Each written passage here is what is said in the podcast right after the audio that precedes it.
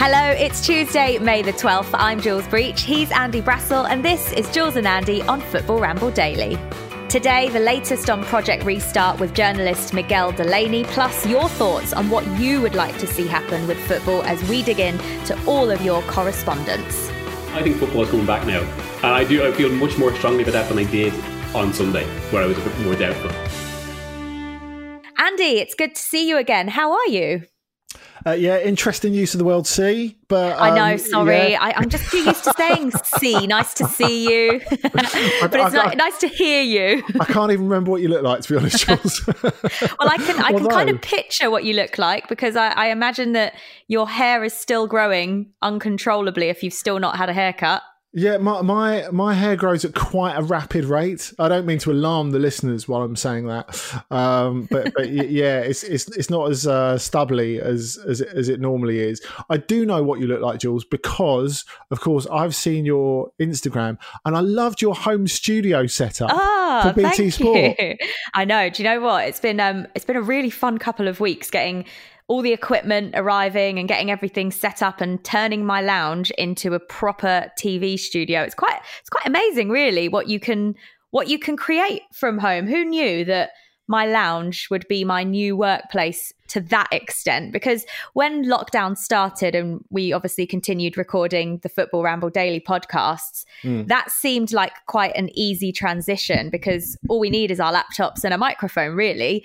Um, whereas with TV stuff, there are so many different elements that go into it from setting the camera up, having a teleprompter, having a monitor behind you so the shot looks nice, and then lighting that shot and making sure you're not too dark in that shot. It's all of those things that there is so much that goes into even just the shot looking nice, let alone everything else that comes with it, with being able to hear people in your ear, being able to speak to the guests that you've got on. So it's been um, a really good, fun couple of weeks getting this new show up on on on the telly, um, the FIFA Challenge on BT Sport, and yeah, it's been it's been a good, fun couple of um, episodes so far. So I look forward to that continuing, which has been really good, really uh, good. Um, we look forward to to seeing it. We do have to say about a football ramble daily and keeping it going. It's it's been so easy because we've got such brilliant production staff, yeah. um, led by Charlie, the producer of this show, who uh, have just made it easy for us, really. And we've we've basically just had to, as you say, plug in our mics and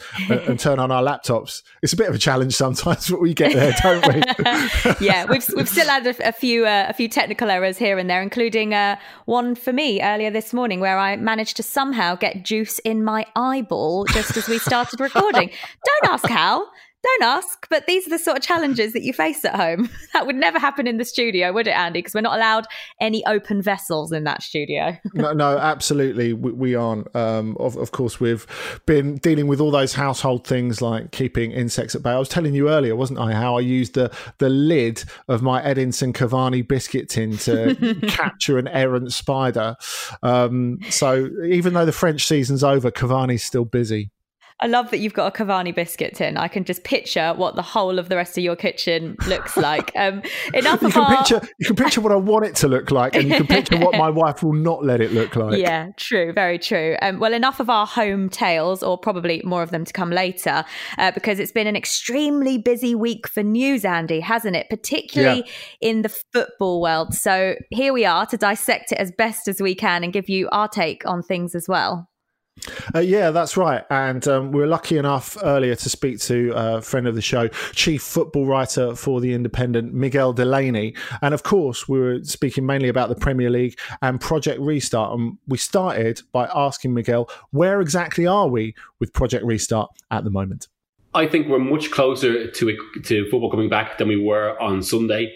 Uh, on Sunday, I think I actually think yesterday was quite a decisive day, especially given Sunday when the bottom six, who obviously have this opposition to neutral grounds. Now, some among the other clubs uh, suspect that they're, they, they've been using the opportunity to potentially flex their muscles and see what could happen, even saving off relegation.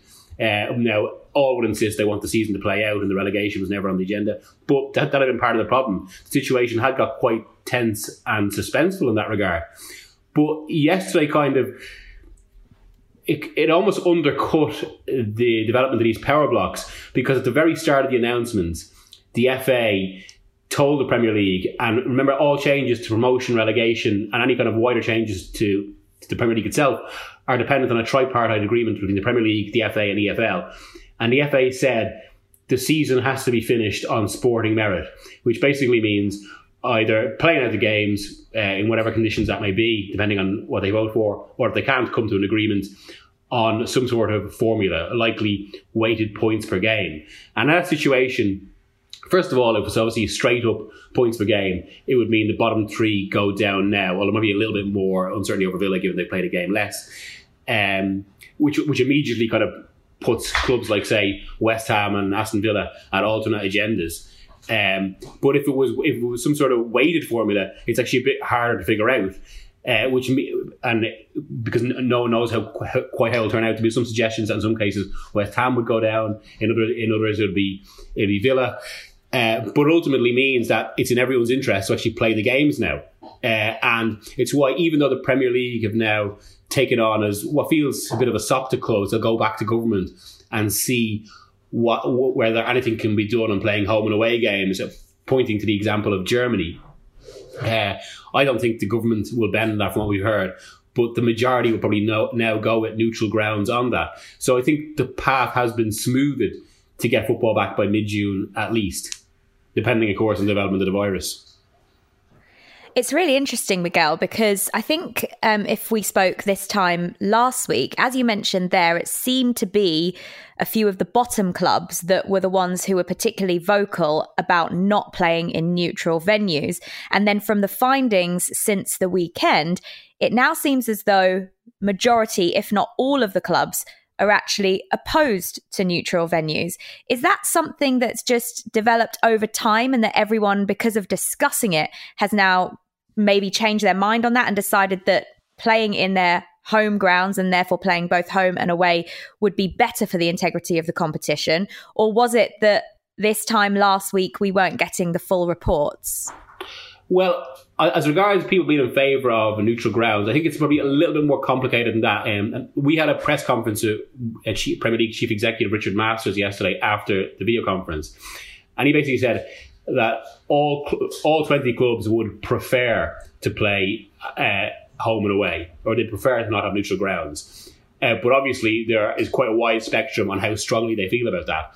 And I think the, the majority of clubs would probably, at this point, just accept it.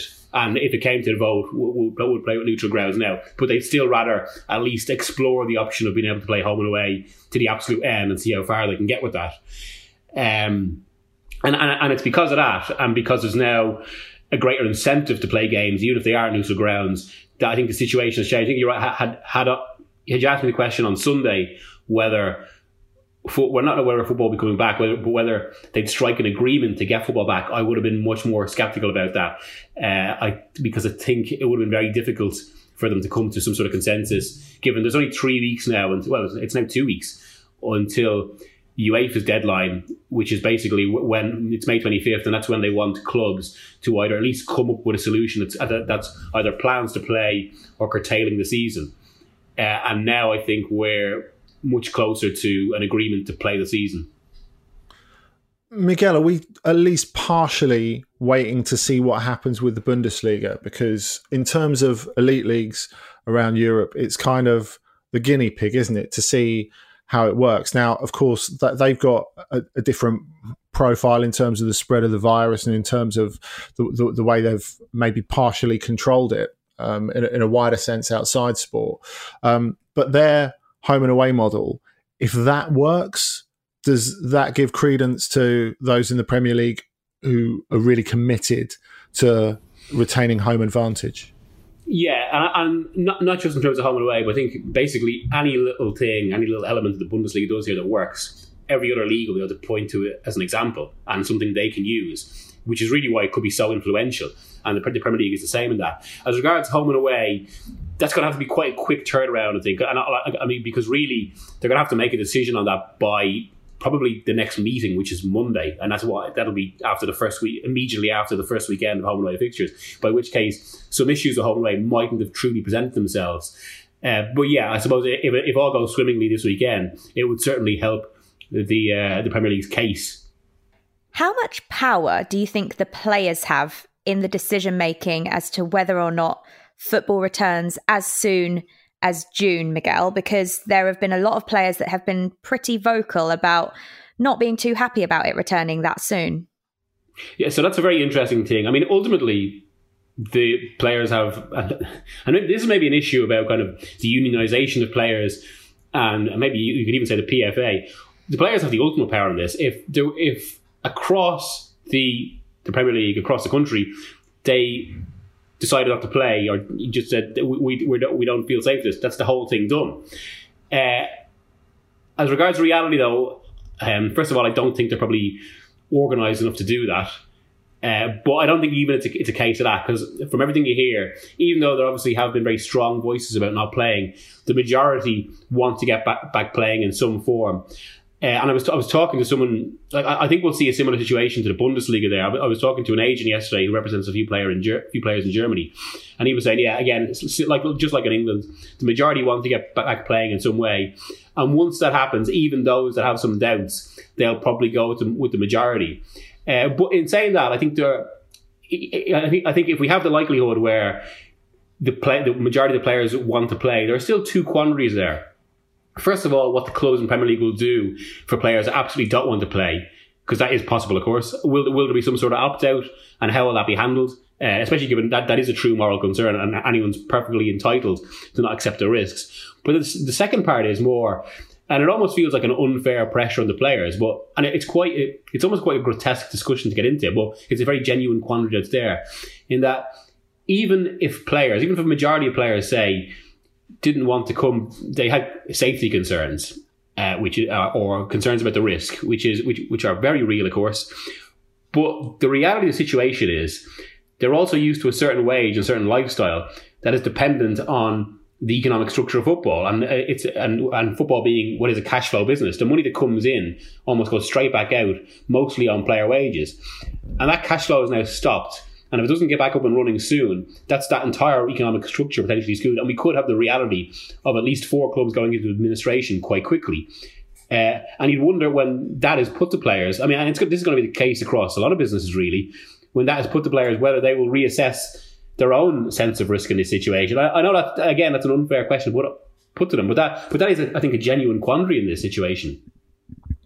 Yeah, it really is. And when it comes to the economic structure of of the Premier League, we have to talk about TV money, of course. And Dave Hytner wrote something in the Guardian yesterday saying that even if the matches go on behind closed doors, that um, that they'll have to give some of the money back. So collectively, the clubs, even if the games will play out um, behind closed doors, um, will lose what 300 to 350 million of the, the, I think 700 plus that's that's still due. I mean, firstly, Miguel, what's your understanding of that? And and secondly, do you think there isn't a way to sort of allege the financial impact by giving more concessions to broadcasters in years to come? And maybe this could create a, a, a bit of a, a, closer relationship between the broadcasters and the Premier League because the Premier League has always had a very different model to other leagues and, and definitely other sports. I mean, I think US um, sports people have, and US sports television people, I should say,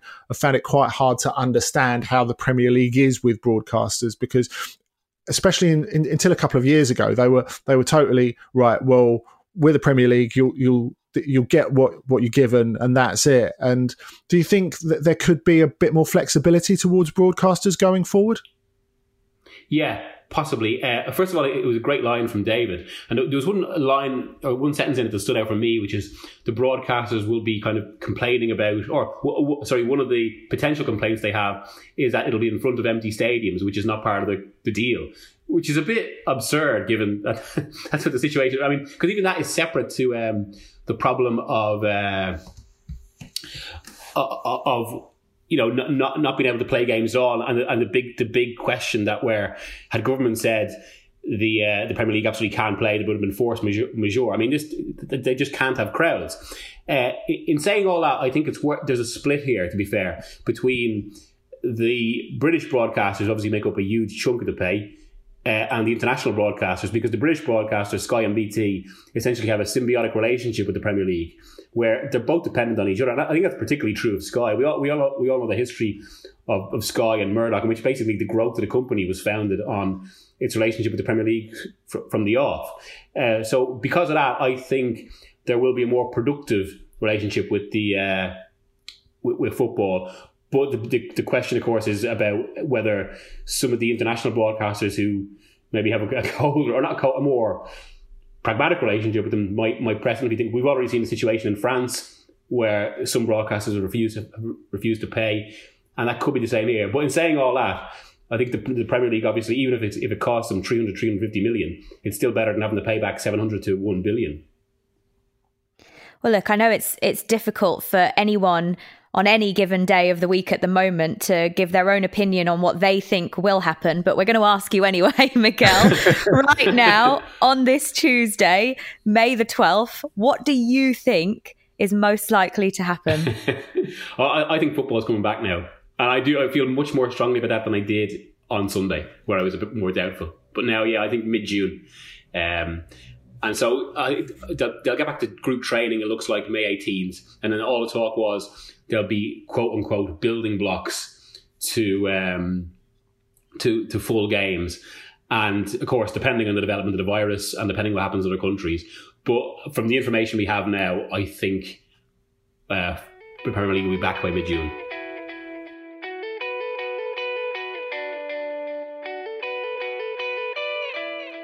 Friend of the show, Miguel Delaney, there. And thanks so much, Miguel, for joining us. Lots of interesting stuff in there and lots of interesting uh, detail in there, Jules. Um, sh- shall we talk about neutral venues? Um, because I think it was really important there that Miguel made the distinction between what clubs would prefer to do um, in, in, in a majority and what maybe they think is more realistic. Now, my personal view is if we're at a point where it has to be neutral venues, maybe we're not ready to restart. Uh, that's the way I look at it.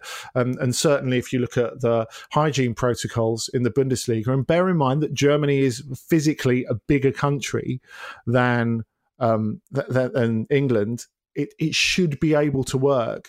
I, I just get the impression that the the, Premier League are a little bit eager with this, but it is all about confidence, isn't it? In terms of uh, the clubs, in terms of the broadcasters and um, how they'll deal with it. It's, it's interesting uh, as, as, well. There's a, thing in the Athletic today that you, you pointed out to me, Jules, um, about uh, a survey done amongst fans by the Athletic of how English football uh, should return. Um, but I mean, it was it was interesting to hear Miguel say that there might be some softening in terms of the stance of especially the bottom six towards the idea of neutral venues being the way forward? Yeah, I think so. I think that Miguel Miguel pointed it out that you know the Premier League are now speaking to the government about the criteria of being able to play in their own grounds and hoping that that will be able to change to that rather than playing in the neutral venues. And I mentioned it when we spoke to Miguel as well that I think up until Sunday up until this week, really, it seemed as though the only kind of news we were seeing about opposition to neutral venues tended to be from those bottom six clubs, which now that we have clarity on that situation, we know isn't the case. And in fact, the majority of clubs, if not all of them, would prefer to play in their home grounds and play all the remaining matches, both home and away. And it's clear it, it's it's important to point that out because, as you say, preferring to do something as opposed to having to do something are two very different things. Exactly. I,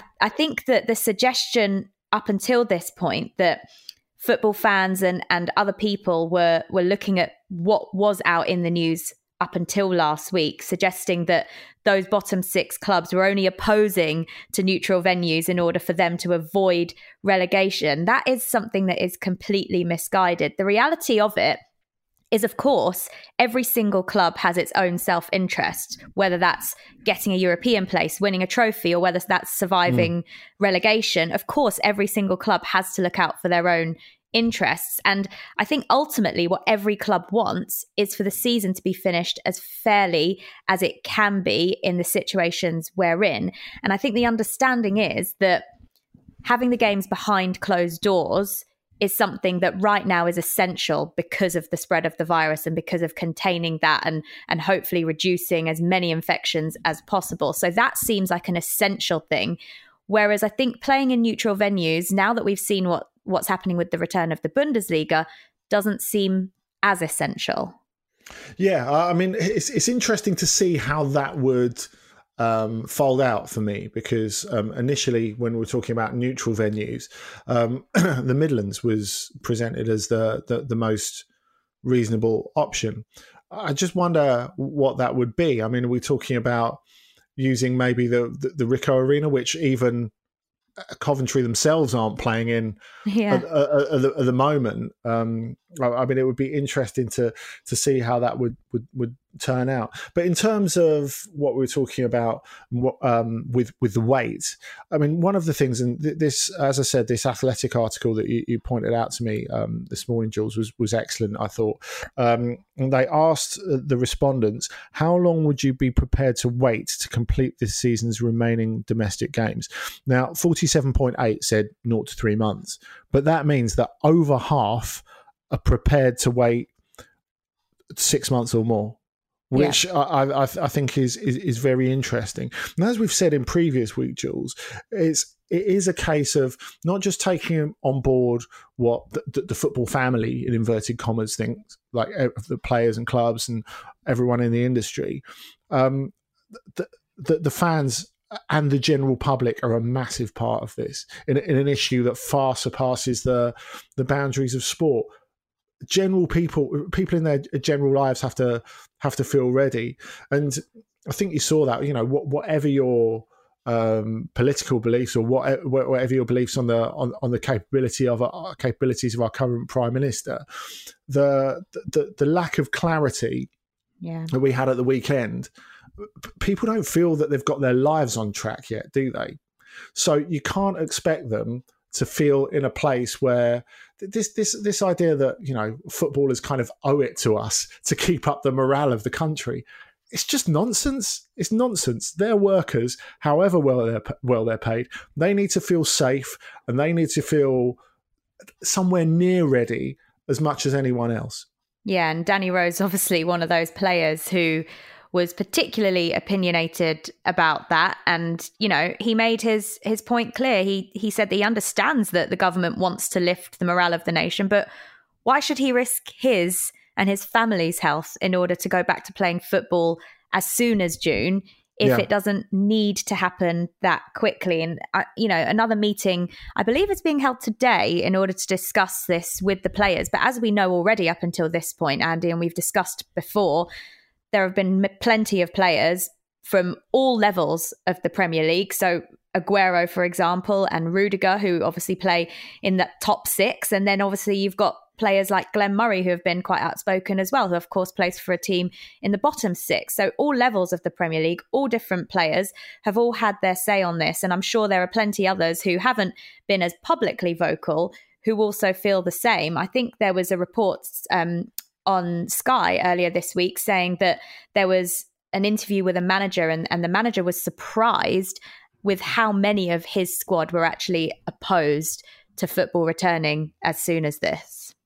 Another thing that really interested me in uh, this athletic piece was um, the idea again quite split as you would expect on the possibility of wait for it jules a 23 team premier league next no, season. uh, no if it, just, if it prevented like if it prevented a legal battle over promotion and relegation. Now, we've heard the possibility, haven't we, of a 22 team Premier League. Say, for example, if the Premier League couldn't complete for any reason. And, you know, Miguel was talking about um, the idea of the Bundesliga being a guinea pig. And there's very much a feeling there in Germany that it's going to be week by week. You know, they have to see how it goes and they have to. I think one of the club presidents said, we have to earn the right to get another match day by by doing it right on on, on this match day, which I, I, I think's fair mm. enough.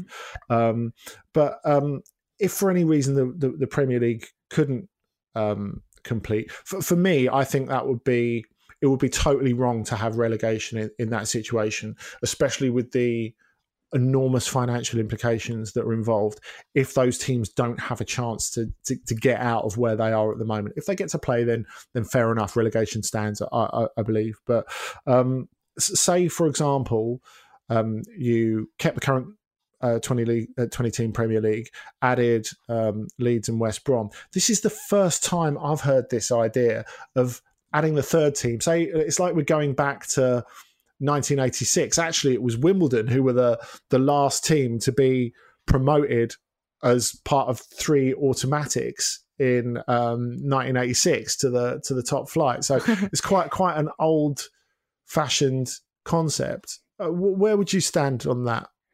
I just don't like this. I don't like the idea of it being any more congested than it already is. If I'm being completely honest, you know, we it, we already we already face a lot of you know the players face a lot of exhaustion with the Christmas pile up of fixtures, and there have been discussions over the last few years of of how we can change that and whether you know it's such a big deal having that Christmas football period where we love watching games on Boxing Day but we also love the New Year's Day fixtures and we like having all those games around Christmas time. So where where on earth are they going to find the room for an extra six or so matches to be played in a Premier League season as well as all the cup games as well I just I don't I don't see the point in that for me whatever suggestions are made it always goes down the avenue for me of just finishing this season when it's safe and healthy to do so. And I personally am with the majority of people that voted on that other poll that said that they were happy to wait for as long as it takes for this season to be finished. That's where I stand on it. And I think that whatever kind of suggestions are put forward, for me, it always still leans towards finishing the season, however long that takes it to happen. And therefore, we get the proper relegations, we get the proper champions, we get the proper European places, and hopefully we get proper promotions and relegations from the leagues below as well. I mean, and fixture congestion is a, a really um, good point to make, Jules. I think because this is is going to be a thing, even without the expansion of the Premier League, because you know we we don't know what's going to happen in in terms of next season. Even if next season starts on time or as near as damn it, um, we're going to be pressed, aren't we? Uh, especially if, as might be the case, you know, we have to stop next season, and there's no guarantee at the moment that that that won't happen, is there? So, I I wonder actually. I mean, you you talked about the joy of of Boxing Day fixtures. I mean, we kind of did a a half and half winter break this year, and because of everything that's happened since, we have no real way of measuring whether that's effective, whether it worked.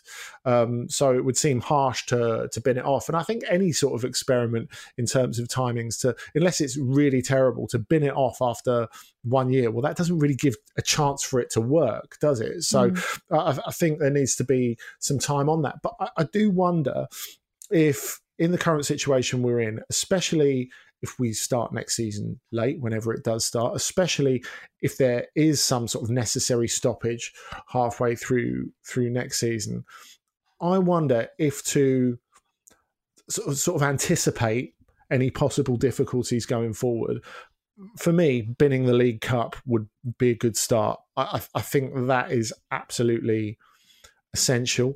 Um, and I do wonder if there needs to be a rejigging a, around the, the, the winter break. I mean, I think in times like these when the players have had this completely unexpected time off as well, and you know we've heard from fitness coaches all over Europe that managing the physical load of those players is going to be really complicated. It's going to be something really difficult, and maybe that's something we'll talk about in in more depth over over coming weeks. But I, I just feel that if if we go into next season willfully playing three sets of, of fixtures in a week, that to me seems absolutely crazy. It's time, I think, to experiment with a proper winter break. And we've talked about this before. They do it in, in Belgium and Turkey, where you can have the best of both worlds.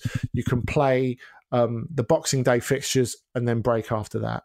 But I think we really have to think about you know not just the welfare of the players and of course that that is incredibly important but even from a fan's perspective and a, a, a television um, viewer's perspective, what is the quality of what we're going to get? I, I know that's not the be all and end all in the short term, but in the medium term, protecting the players and having something that's worth watching. And we always have this discussion when it comes to World Cups and European Championships, and you know the players are fried, so we're, we're not really getting the peak of of competition in the World Cups and European Championships in, in, in summers anymore. Um, I really think this is something that has to be thought about, and I think um, the PFAs in all different countries and FIFPro need to need to be brought into this to to, to, to look at a way forward the uh, the FA chairman Greg Clarke told the uh, the Premier League clubs uh, today that the uh, the governing body will not sanction or uh, any relegation or voiding the season. Basically, it means that if you're not going to null and void and you're not going to expunge the results, you're looking uh, if they can't come back to, to resume the season, you're looking at finishing it on sporting merit.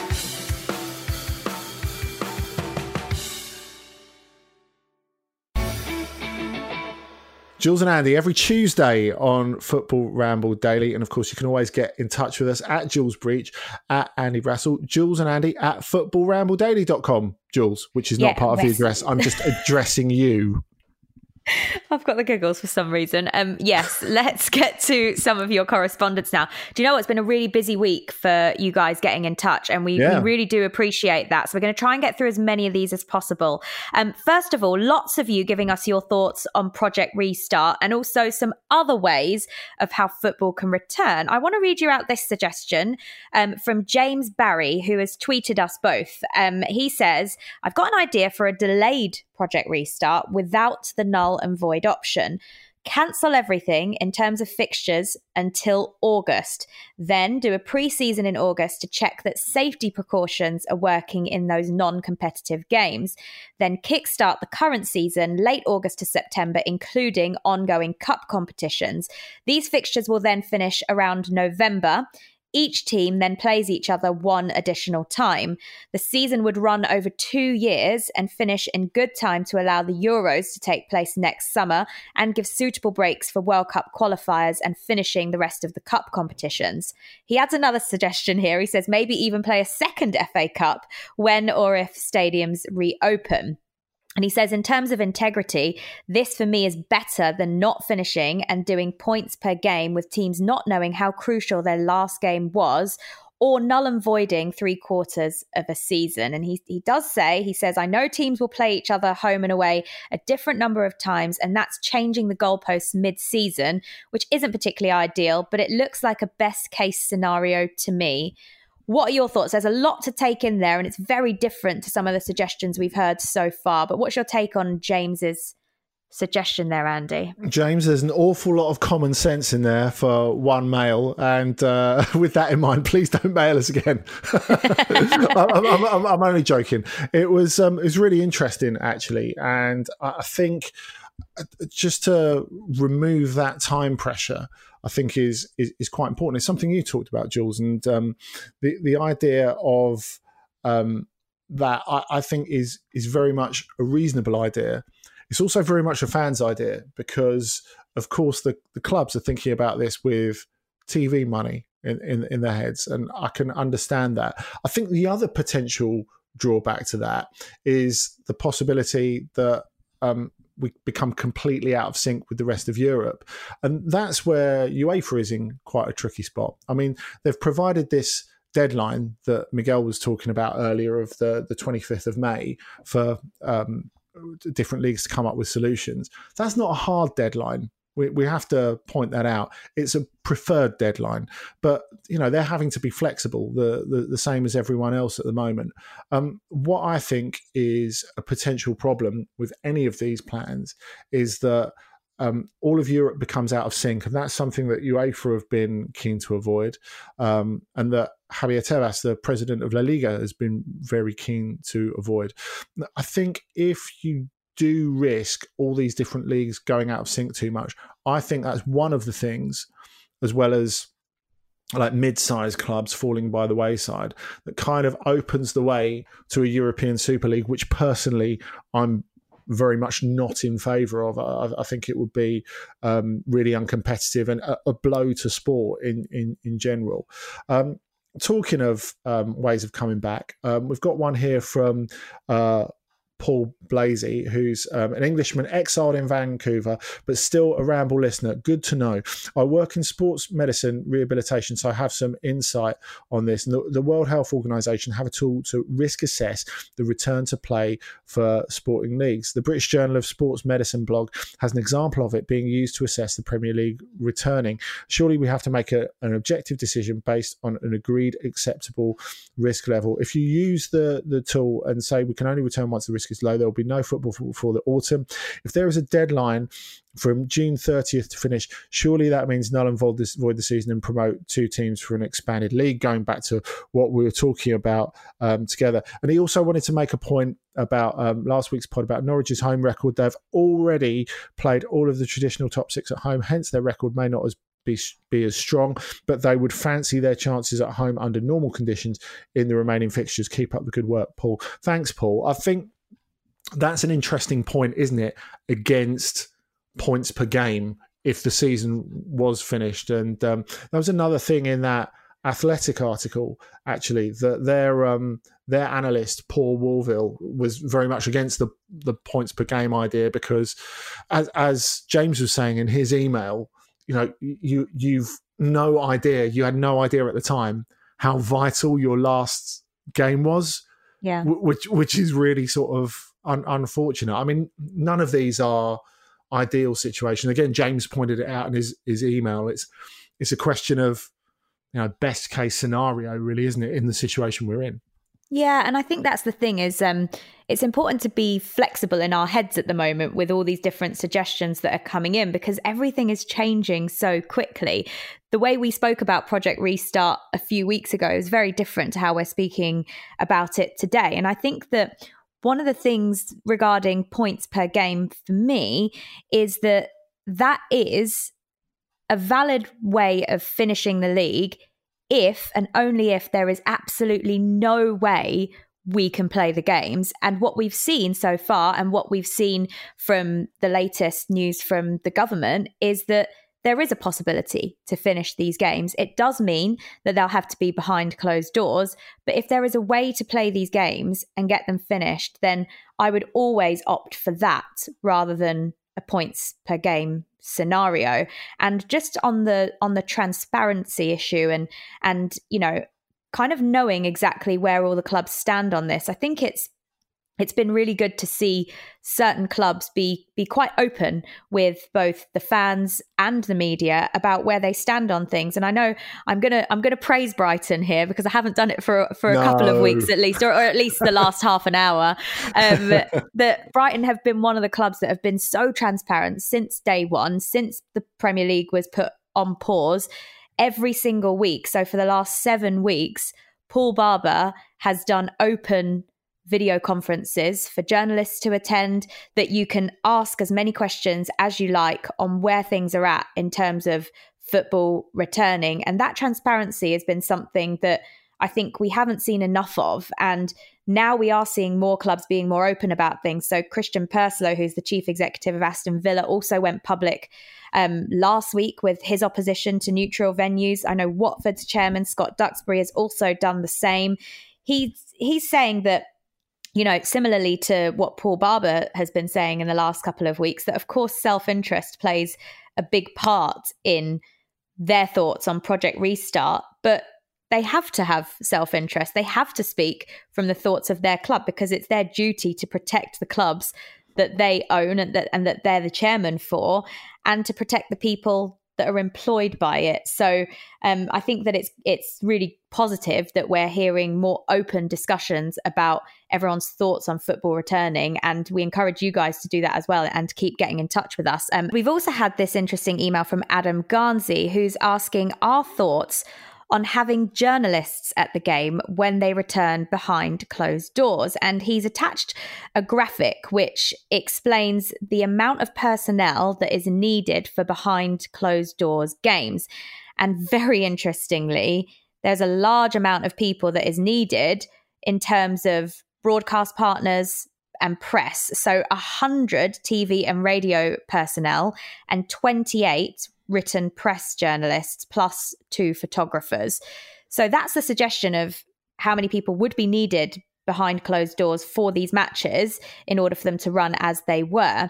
Now, with the return of the Bundesliga, Andy, I imagine that you might be put into this situation way sooner than any Premier League journalist or anyone that works in English football. So, what's your take on that? And are you returning to work as soon as this weekend for the Bundesliga return?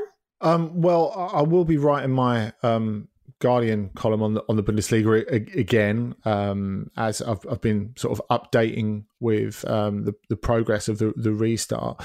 Um, so I'll, I'll be putting that out every Monday, and I'll, I'll be working um, on Amazon Music's Bundesliga shows as as, as well.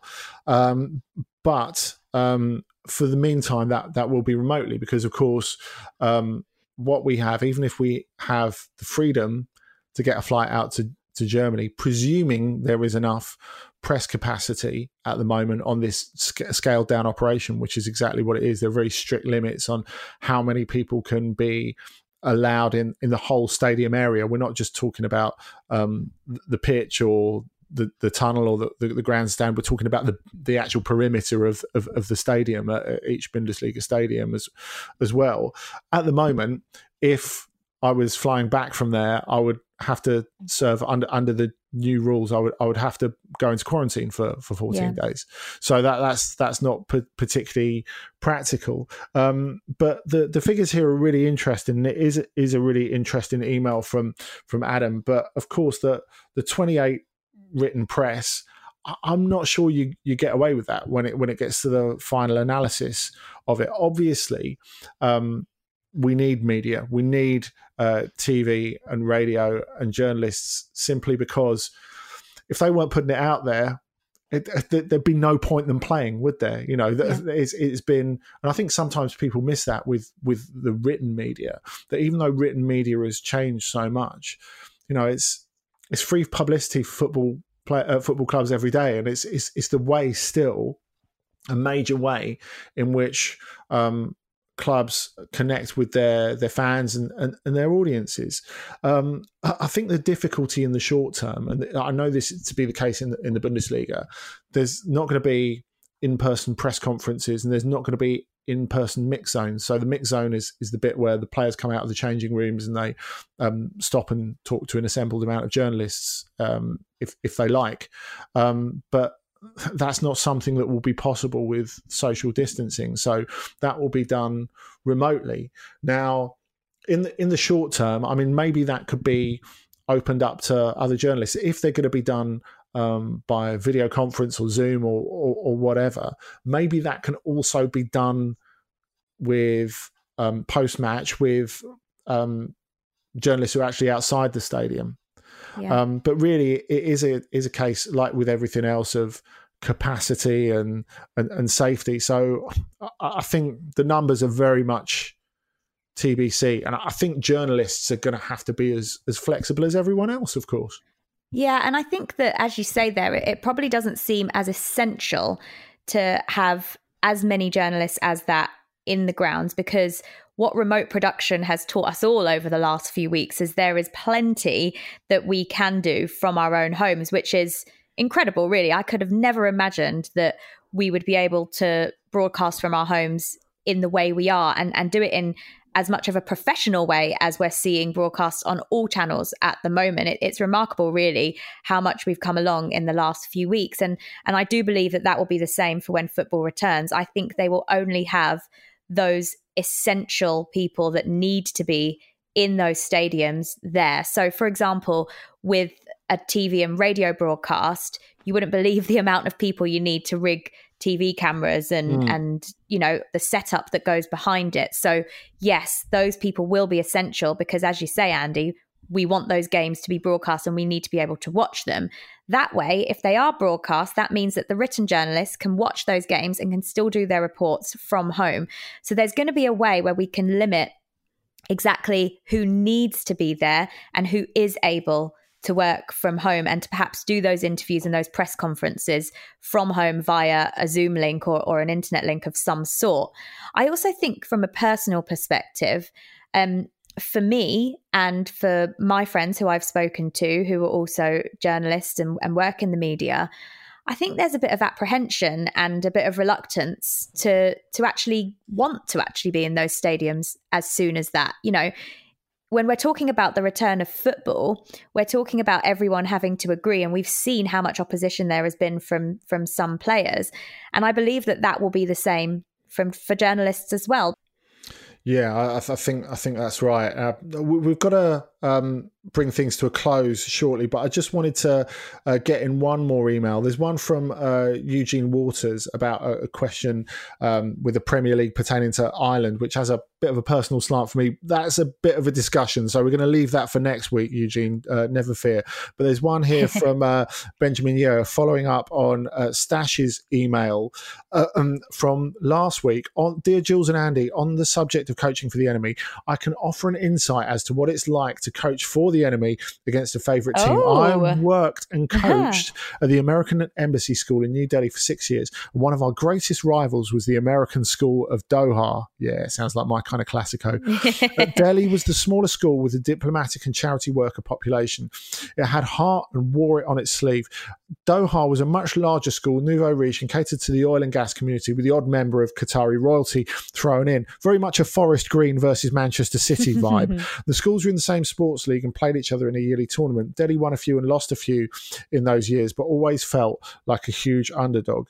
The victories were that much sweeter because of it. However, in 2013, I was offered a job at the Doha school and oh, took it. Benjamin. I also became their football coach. So for four years, I coached against my beloved Delhi, against kids I coached since they were 10 and who are now in the first team as 17 and 18 year olds, against kids whose parents were my close friends. it felt dreadful, like a great betrayal. I coached Doha against Delhi three times and we beat them every time, smashed oh. them twice.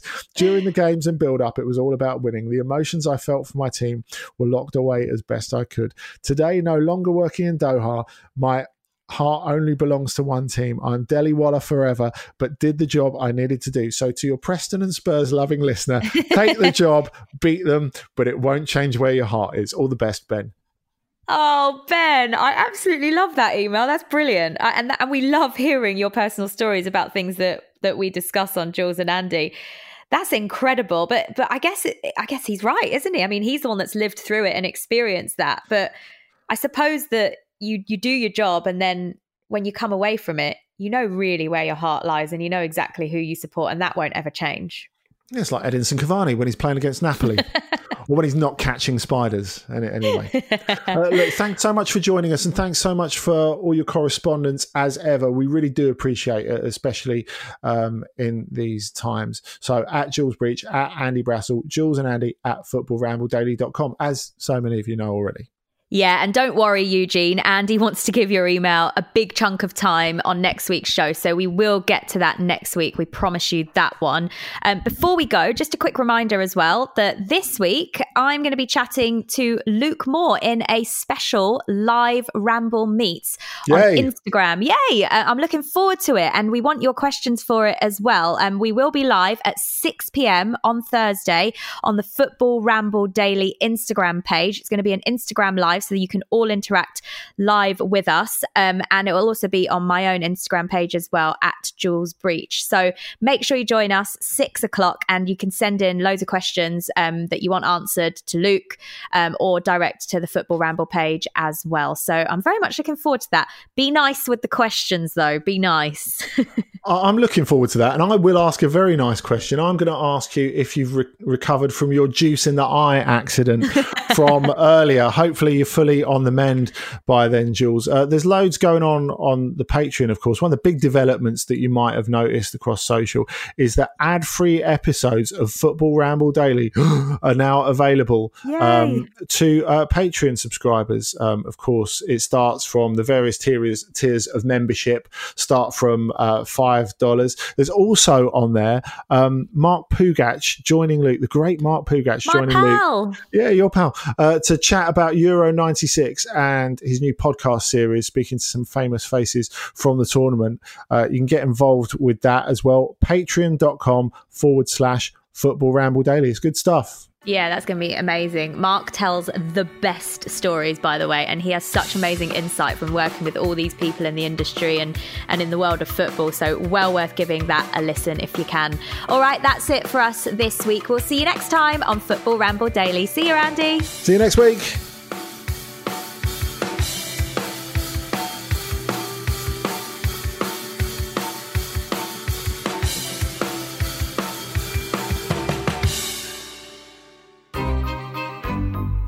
This was a Stakhanov production.